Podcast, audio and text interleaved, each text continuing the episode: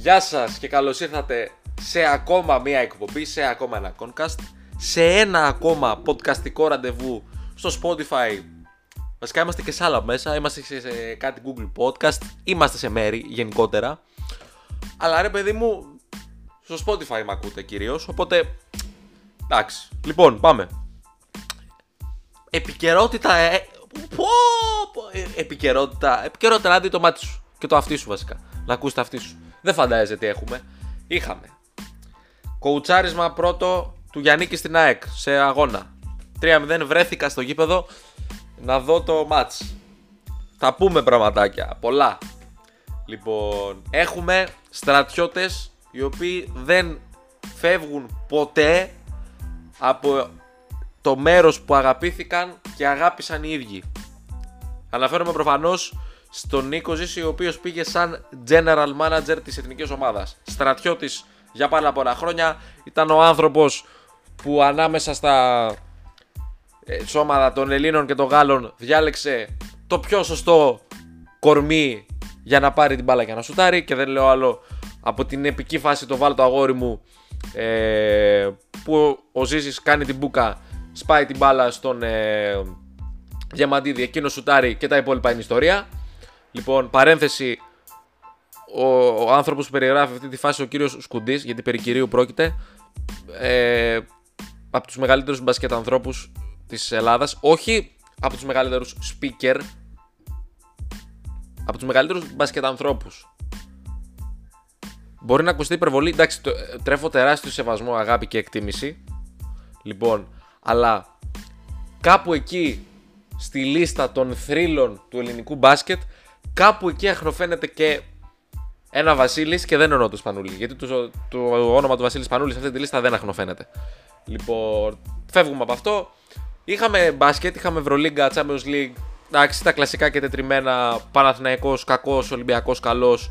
Έπαιξε και στο πρωτάθλημα, έριξε εκατοστάρα. Πολύ καλή ομάδα Ολυμπιακός. Πολύ νωρίς για να πούμε για ένα Final Four, γιατί υπάρχουν καλές ομάδες. Καλύτερες ομάδες από τον Ολυμπιακό. Βέβαια, η τέταρτη καλύτερη ομάδα να είναι ο Ολυμπιακός, πάει Final Four. Εντάξει, τέλος πάντων είναι πάρα πολύ νωρίς ακόμα. Πιστεύω ότι έχει αρκετά ρεαλιστικές πιθανότητες για να μπει στην οκτάδα και βλέπουμε. Αυτά. Λοιπόν, τι άλλο έχουμε. Είχαμε αγωνιστική γενικότερα Super League. Έχουμε επιστροφή των ευρωπαϊκών διοργανώσεων. Champions League, Europa League, Conference League. Καλή φασούλα. Λοιπόν, πάμε πρώτα όμως να πούμε δύο πράγματα για την αγωνιστική της Super League, προφανώς του καλύτερου πρωταθλήματος στον κόσμο. Στο πρωτάθλημα στο οποίο γίνονται όλα. Όλα όμως, δηλαδή κερδάει η ΑΕΚ 3-0, 3-3. Κερδάει ο ΠΑΟΚ 4-1, 4-4 στην έδρα του. Χειρότερο κάζο τρώει ο ΠΑΟΚ από την ΑΕΚ. Όχι επειδή με ΑΕΚ. Η ΑΕΚ έχει τα παραπονά της από τη διαιτησία, δικαιολογημένα ή άδικα. Εν μέρη θα πω δικαιολογημένα, εν μέρη. Δεν δικαιολογείται αυτό που έγινε, αλλά έχει ένα ποσοστό μικρό δίκιο να λέει κάποια πράγματα για τη διαιτησία. Τέλος πάντων το προσπερνάμε αυτό. Επίσης έπαιζε με 10, δεν έπαιζε στην έδρα της και λοιπά και λοιπά. Λοιπόν, πάμε. Πιάνουμε το πρώτο μάτς της αγωνιστικής. Απόλων Αστέρας 1-0. Πήρε τους πρώτους του 3 πόντους, αν δεν κάνω λάθος. Πρώτη νίκη είναι αυτή για τον Αστέρα της Τρίπολης, ο οποίος δυστυχώς δεν έχει καμία σχέση με πέρσι. Πρέπει να στηριχτεί ο προπονητής του, γιατί εντάξει, πρέπει να στηριχτεί, δηλαδή αυτή η προπονητοφαγία τα έχουμε πει εκατομμύρια φορές. Λοιπόν, ο Απόλλωνας το χάσε το μάτς, στατιστικά βλέπω σχετικά μοιρασμένο το παιχνίδι, με το μάτς να γέρνει λίγο προς τον Αστέρα, προς τα δεξιά δηλαδή, προς τον φιλοξενούμενο. Ελπίζω να βελτιωθεί ο Αστέρας και να είναι καλή ομάδα και να είναι ανταγωνιστικός. Γι' αυτό δηλαδή, όχι να βελτιωθεί επειδή είμαι Αστέρας, να βελτιωθεί για να είναι όσο το δυνατόν περισσότερες ομάδες ανταγωνιστικές στο πρωτάθλημά μας. Ένα πρωτάθλημα το οποίο φαίνεται ανταγωνιστικό μέχρι στιγμής. Και όχι λόγω μόνο της βαθμολογίας, λόγω και της εικόνας των ομάδων. Τι εννοώ, για να μην το αφήσω για μετά. Η ΑΕΚ, άλλαξε τον προπονητή της τώρα, δεν παίζει και τέλεια. Όχι τώρα εννοώ, δεν μιλάω για χτες, μιλάω γενικά. Δεν παίζει και τέλεια, αλλά είναι και στο +1, +2 από την κορυφή. Και ισοβαθμοί με τη δεύτερη θέση. Ο Βόλος βλέπουμε τι κάνει. Ανταγωνιστικός πολύ.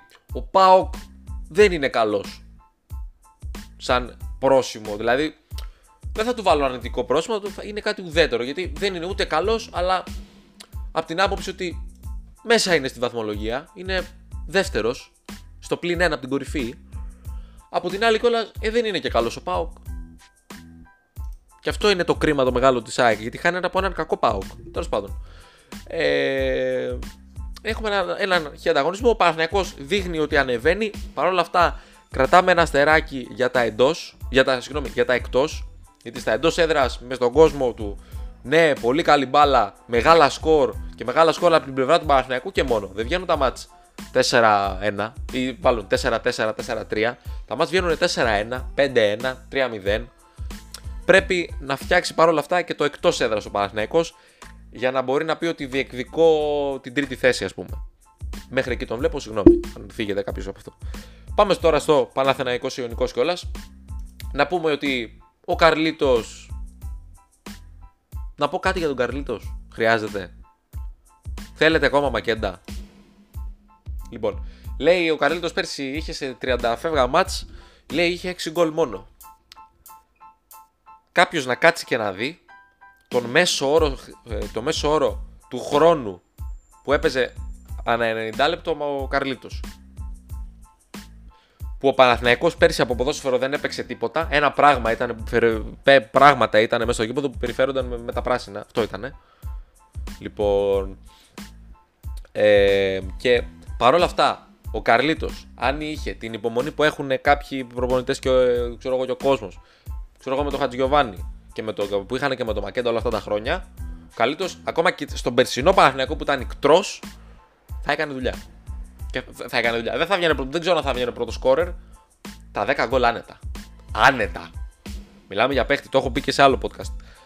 Μιλάμε για παίχτη ο οποίος έμπαινε πέρσι τιμωρία στο 86. Είχε 3 τελικές ο Παναθηναϊκός. Και έκανε από το 86 μέχρι το 90, το 91, το 93. Έκανε άλλες τόσες, άλλες 3-4 μόνος του. Γιατί μιλάμε για παίχτη ο οποίος μπορεί να δημιουργήσει, μιλάμε για παίχτη ο οποίος μπορεί να σκοράρει. Έχει ένα πάρα πολύ ωραίο τελείωμα και είναι ο φορ που πρέπει σε μια ομάδα η οποία κυνηγάει, τι να πω, κυνηγάει αφενός τα play-off, okay, αυτό είναι δεδομένο και πέρσι μπήκε play-off, από την άλλη κυνηγάει και την Ευρώπη. Γιατί ο Παναθηναϊκός, γιατί να μην μπει αυτή τη στιγμή? Ο ΠΑΟΚ είναι μέτριος, ο Άρης είναι κακός και δεν πιστεύω, παίζει σήμερα. Δεν έχω εικόνα από αυτό το match. Απλά λόγω χρόνου τώρα βλέπετε και τα podcast έχουν μειωθεί λίγο. Προσπαθώ λίγο να το κάνω. Θα κάνω λογικά ένα τη βδομάδα. Προσπαθώ να το βρω. Λίγο υπομονή, γιατί σχολή, δουλειά και άλλα μαθήματα έξτρα δεν. Κάτι που πρέπει να το βολέψουμε. Τέλος πάντων, θέλω να πω ότι ο Παναθηναϊκός βλέπει ότι ο ΠΑΟΚ δεν είναι καλός. Ο Άρης δεν είναι μάλλον ο Άρης είναι κακός. Μας λέγανε το καλοκαίρι, το καλύτερο ρόστερ της ιστορίας του, η καλύτερη ομάδα που έχει ο Άρης, πρωτάθλημα, κύπελο, δεύτερη θέση. Εντάξει, ρε μαγκεσαράχτε. Εντάξει, τώρα πού είναι ο Άρης, κάτσε να δω. Πού είναι ο Άρης? Θα μου πεις, επηρεάζει και το -6. Επηρεάζει και το -6. Και ο Άρης είναι εντάξει. Έχει κάνει 2 νίκες, 2 ισοπαλίες και 1 ήττα. Εντάξει. Θα δούμε. Μη φάνε τον προπονητή, πιστεύω, γιατί. Μη φάνε τον προπονητή, δεν ξέρω. Αλήθεια. Η αλήθεια είναι ότι ο Άρης πέρσι έκανε ένα overachieve σε σχέση με το τι θα έπρεπε να πάρει, πήρε παραπάνω πράγματα. Από την άλλη κιόλας δεν ήταν και κακός, δηλαδή δεν νομίζω τα πράγματα που πήρε να μην τα άξιζε ως επιτοπλίστων. Τέλος πάντων, φεύγουμε. Όπως έλεγα, ναι, ο Παναθηναϊκός βλέπει έναν Άρη κακό, και να είναι πίσω βαθμολογικά, βλέπει έναν ΠΑΟΚ να μην είναι καλός, οπότε σου λέει γιατί να μην χωθώ στην τριάδα. Πολύ απλό. Είναι πάρα πολύ απλό. Λοιπόν, έχουμε τα γκολ, hat-trick του Καρλίτος, ένα πέναλτι του Παλάσιος, το οποίο νομίζω το άφησε ο Καρλίτος και το είπε ότι δεν μετράει, δεν με νοιάζει να βάλω εγώ γκολ και να σπάσω κάποιο ρεκόρ. Εντάξει, λέει, έδωσα το πέναλτι, μια χαρά. Πολύ κομπλέ. Έχουμε την καθιέρωση, από ό,τι βλέπουμε, του Αλεξανδρόπουλου στη μεσοαμυντική και μεσοεπιθετική, γιατί μιλάμε για οχτάρι γραμμή του Παναθηναϊκού. Ένας παίχτης ο οποίος έχει πάρα πολύ την επίθεση κατά μέτωπο, δηλαδή παίρνει την μπάλα, βάζει κάτω το κεφάλι όσο πρέπει, είναι πολύ σημαντικό αυτό, και μπορεί να επιτεθεί κατά μέτωπο με ταχύτητα, με ορμή, και είτε να κάνει κάποια ενέργεια και να περάσει κάποιον παίχτη, τον αντίπαλο, που μπορεί να το κάνει αυτό. Λοιπόν, Έκανε και ο Σιμώης ένα αντίστοιχο αλεξανδροπουλικό σκηνικό. Πολύ ωραίο, μας άρεσε στο γήπεδο, το εκτιμήσαμε. Τέλος πάντων, έχει την εκτέλεση με το σουτ μέσης απόστασης ή μακρινής απόστασης. Έχει την κάθετη, μπορεί να την κάνει. Μπορεί να τρέξει, έχει πνευμόνια. Με την Ισπανία, αν με ρώταγες, γιατί σε ένα μήνα και λιγότερο έρχονται τα μάτς, τα δύο τελευταία. Εντάξει, αν περάσουμε, δεν ξέρω τι πρέπει να κάνουμε. Λοιπόν, για κάποιο λόγο ο κόσμος θεωρεί αποτυχία το να μην περάσουμε σε όμιλο με Ισπανία και Σουηδία. Η αποτυχία δεν είναι να μην περάσεις με την Ισπανία και τη Σουηδία. Η αποτυχία είναι που δεν κερδάς τα Κόσοβα και τις Γεωργίες. Αυτή είναι η αποτυχία. Ωραία. Προχωράμε. Λοιπόν, έλεγα για τον Αλεξανδρόπουλο και με την Ισπανία. Η Ισπανία ούσα μια ομάδα η οποία αρέσκεται στην κατοχή χρόνια. Βέβαια δεν έχει το center for, δεν έχει for, ο οποίος όπως είχε τα προηγούμενα χρόνια τον Ντόρες, όπως είχε Βίγια, όπως είχε τους παίχτες που είχε. Λοιπόν, παρόλα αυτά,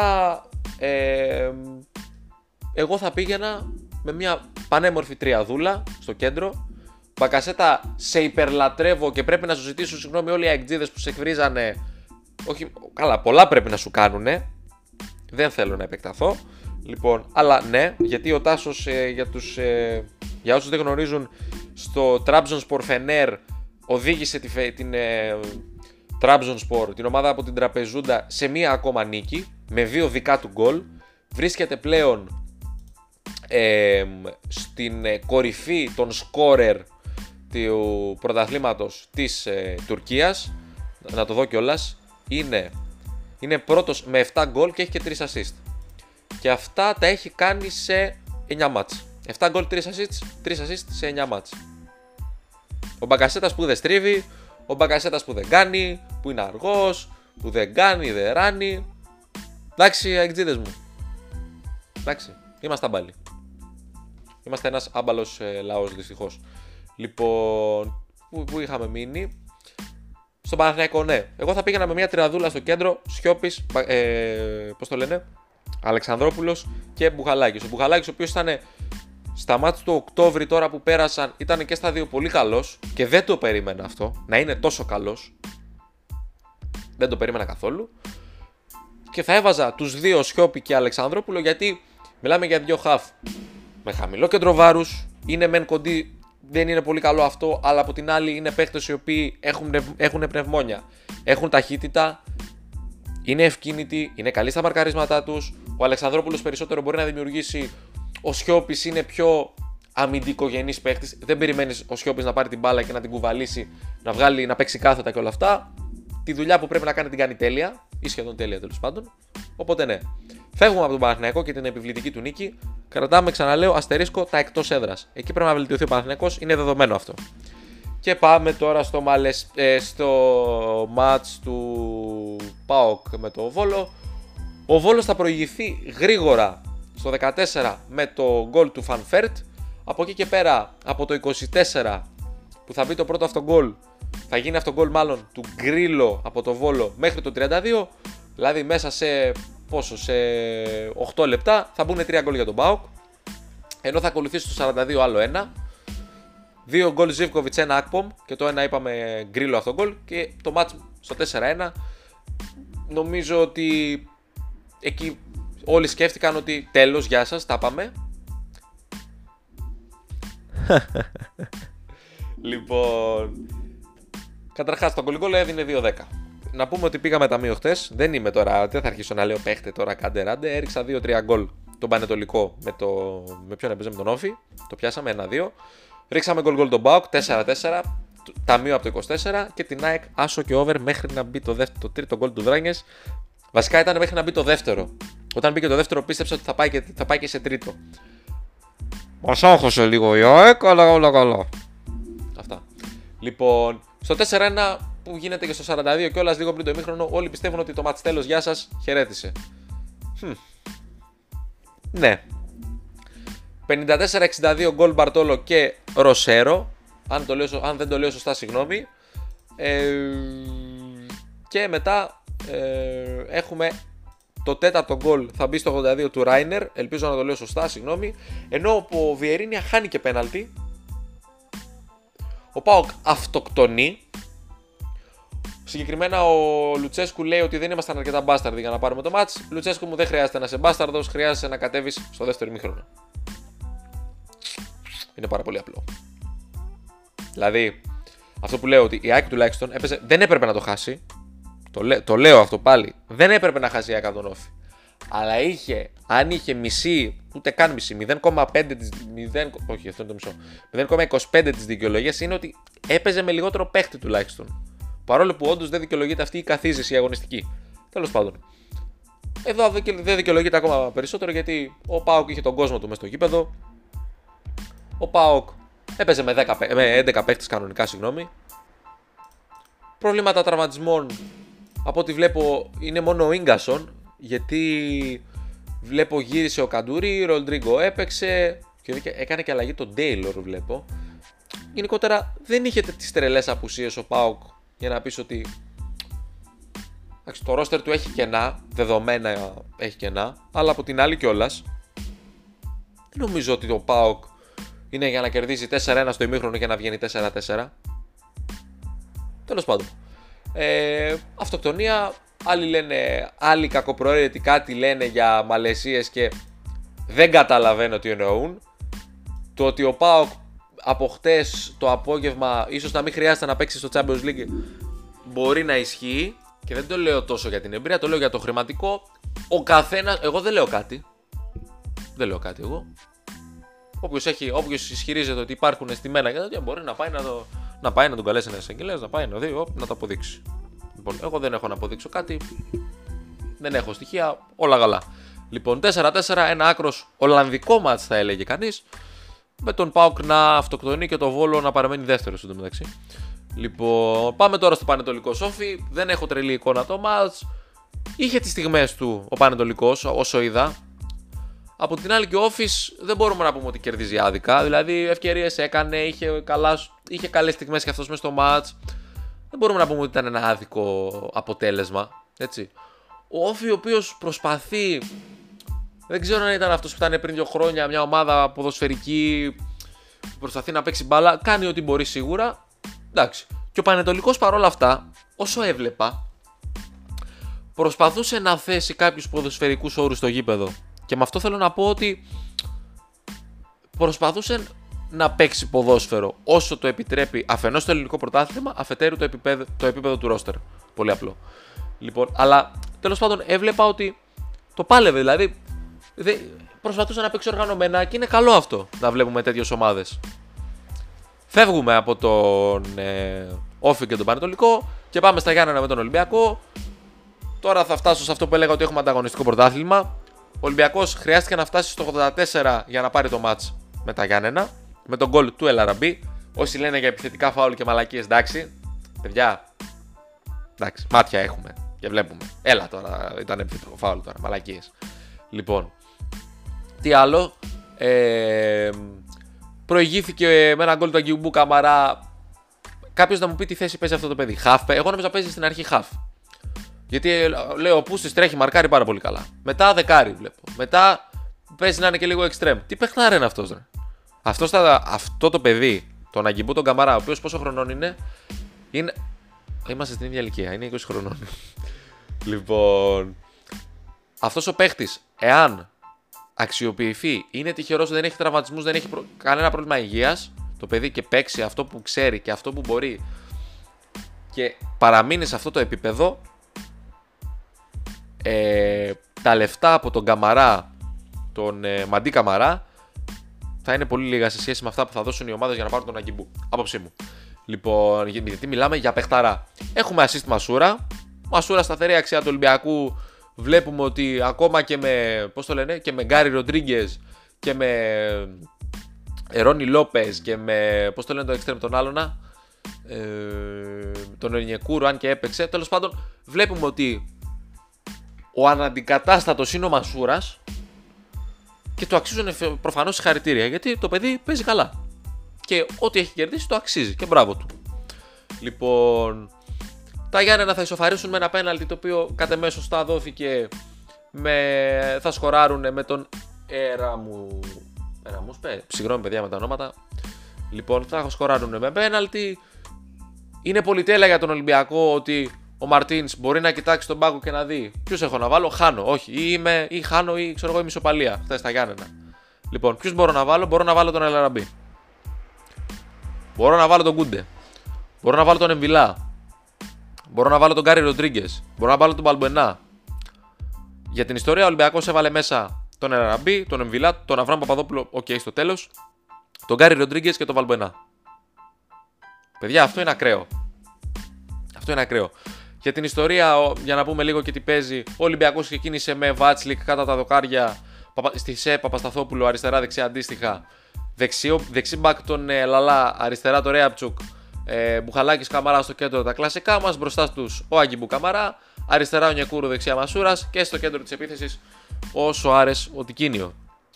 Είναι τρελό, ας πούμε, το ότι μπορεί ο Ολυμπιακός να κάνει αυτές τις κινήσεις από τον πάγκο και αυτές τις αλλαγές και για να χτυπήσει οποιοδήποτε μάτσι. Και ειλικρινά, μπράβο του, γιατί έχει φτιάξει ένα ωραίο ρόστερ.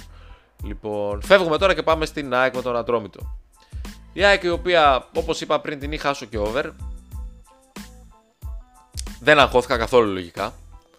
Λοιπόν, ο Λιβάη, ο οποίος κατ' εμέ δεν ήταν τόσο καλός, θα ξεφύγει από τα αριστερά των παιχτών, όχι.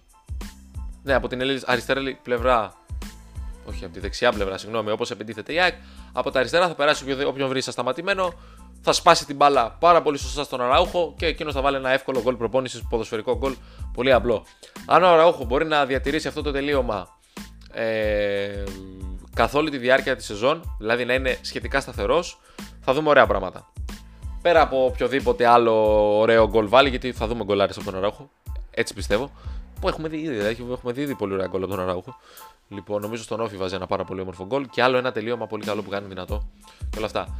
Δεν θα τον αναδείξουν σε σκόρερ, γιατί δεν θα γίνει σκόρερ με δύο σεζόν που θα περάσεις έναν συγκεκριμένο αριθμό γκολ.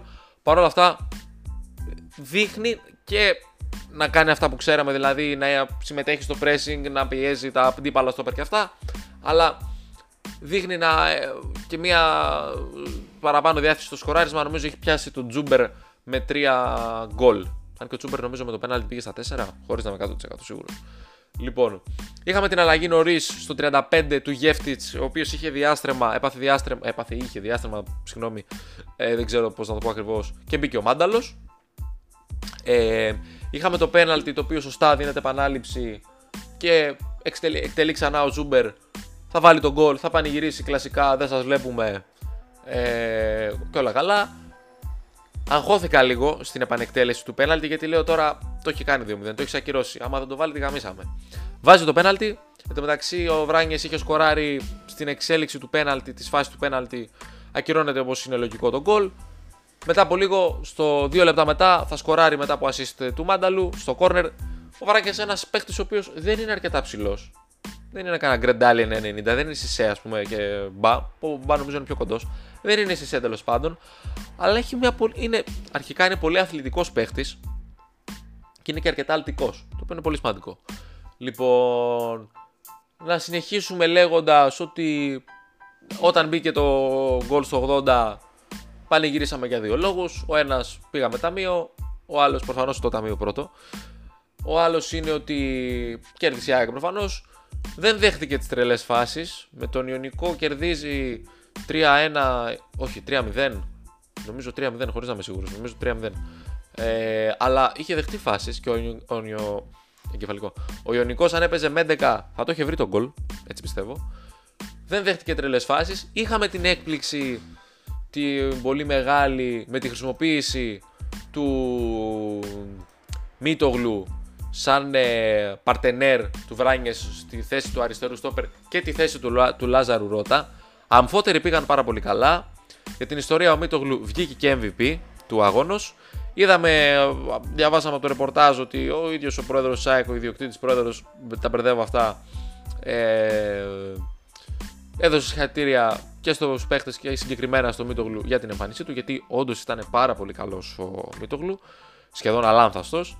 Ο Ρώτα επίσης πάρα πολύ καλός, από ό,τι είδαμε τακτικά είχε λογικά μια εντολή να μένει πιο πίσω όταν η ΑΕΚ επιτίθεται, να συνοδεύει δηλαδή Μίτογλου και Βράνιες στα αμυντικά τους καθήκοντα υπό τον φόβο αντεπιθέσεων και όλα αυτά.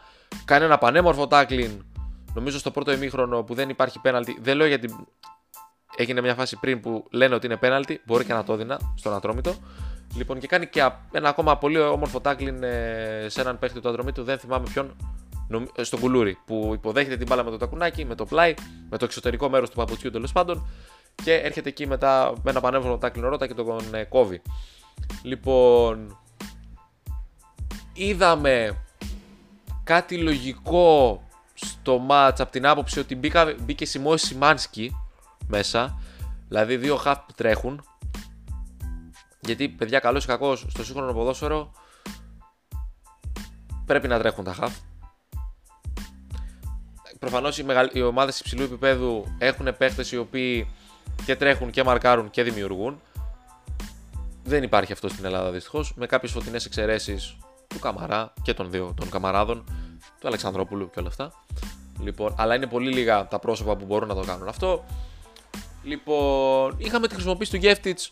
Δεν είναι τόσο έκπληξη, από την άλλη δεν το περίμενες. Όλος ο κόσμος έλεγε ότι, και τα ρεπορτάζ και όλας λέγανε ότι ο coach ειδικά στην αρχή θα πάει στην περπατημένη.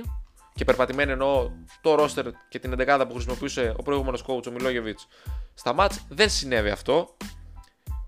Και από ό,τι διαβάζω κιόλας, σύμφωνα με το ρεπορτάζ και που προκύπτουν και όλα αυτά, θέλει να θέσει προφανώς τους δικούς του ποδοσφαιρικούς όρους μέσα στα ποδητήρα και να δείξει ότι, κοίτα να δεις, το οποίο είναι, αν ισχύει αυτό και μακάρι να είναι έτσι, είμαι όχι απλά μαζί του, αγκαλιά. Αγκαλιά, πολύ απλό. Λοιπόν, ότι ο κάθε παίκτης επιβραβεύεται ουσιαστικά εντός εισαγωγικών με το να παίξει στην εντεκάδα σαν βασικός όταν δείχνει κάποια πράγματα στην προπόνηση. Εμέσως πριν σαφώς λέει στις δηλώσεις μετά ότι για πριν κάθε μάτς αναλύουμε τον αντίπαλο και το πώς πρέπει να παίξουμε και επιλέγουμε τα πρόσωπα που πρέπει ανάλογα με τις ανάγκες του κάθε μάτς. Ο Μίτογλου βοηθάει πάρα πολύ την ΑΕΚ και στο αμυντικό κομμάτι και μπορεί να βοηθήσει και στο επιθετικό, γιατί μιλάμε για ένα ψηλό παιδί. Η ΑΕΚ είναι τα βασικά της στόπερ μέχρι στιγμής. Δεν είναι ψηλά, ούτε ο Τζαβέλας είναι κοντός, είναι ψηλός, παρόλο που είναι αλτικός παίχτης όπως και ο Βράινς, αλλά είναι και δύο κοντοί. Simple as that. Τώρα η ΑΕΚ βάζει ουσιαστικά στο rotation της έναν παίχτη ο οποίος είναι μικρός, πάρα πολύ σημαντικό, είναι 21 ο Μητογλου, και πέρα από αυτό 22 θα κλείσει φέτος, συγγνώμη, 20 Οκτωβρίου, έρχονται τώρα μεθαύριο. Λοιπόν, και βάζει και έναν παίχτη, το Μίτογλου, ο οποίος είναι και ένα 95. Την ευνοεί πάρα πολύ αυτό στα στημένα, που η ΑΕΚ έχει πρόβλημα στα στημένα αυτά τα χρόνια, τα τελευταία 2-3 χρόνια. Λοιπόν, θέλω να είμαι αισιόδοξος για τη συνέχεια, θέλω να δω την ΑΕΚ να βελτιώνεται. Γιατί προφανώς η ΑΕΚ έχει πράγματα να βελτιώσει, έτσι, δεν είναι όλα τέλεια. Εντάξει, κοιτάμε το 3-0, αλλά υπάρχουν πράγματα που πρέπει να βελτιωθούν. Η ΑΕΚ έχει ένα πάρα πολύ δύσκολο μάτς στο Βόλο την άλλη εβδομάδα, το οποίο δεν θα πω ότι είναι μάτς τίτλου. Εντάξει, παιδιά, είμαστε στην έκτη αγωνιστική. Εντάξει, ξέρω εγώ, οκ. Λοιπόν, αλλά είναι από τα μάτς που τα παίρνεις τους 3 βαθμούς και παίρνεις και ψυχολογία, το πιο σημαντικό. Είναι πάρα πολύ σημαντικό αυτό. Λοιπόν, αυτά. Δεν ξέρω αν χρειάζεται να πω κάτι άλλο. Είχαμε ωραία πραγματάκια, ωραία αγωνιστική. Είχαμε, εντάξει, νομίζω τα δύο highlights για μένα της αγωνιστικής είναι το Παναθηναϊκός Ιωνικός και το ΠΑΟΚ Βόλος. Και μετά η ΑΕΚ, ας πούμε, οκ. Φαίνεται να έχουμε δηλαδή ένα σχετικά ανταγωνιστικό πρωτάθλημα, από την άποψη ότι ο Ολυμπιακός είναι πρώτος με 14. Μετά ΠΑΟΚ Βόλος ΑΕΚ με 13. Παναθηναϊκός 10. Γιάννενα 9. Θέλω να πω, και η πρώτη τέταρτα του Γιάννενου ήταν χτες με τον Ολυμπιακό. Θέλω να πω τέλος πάντων ότι ο έκτος με τον πρώτο έχουν 5 βαθμούς διαφορά. Οκ, έχουν παιχτεί μόνο 6 αγωνιστικές. Το λογικό ή το πιθανό είναι αυτές οι διαφορές να ανοίξουν.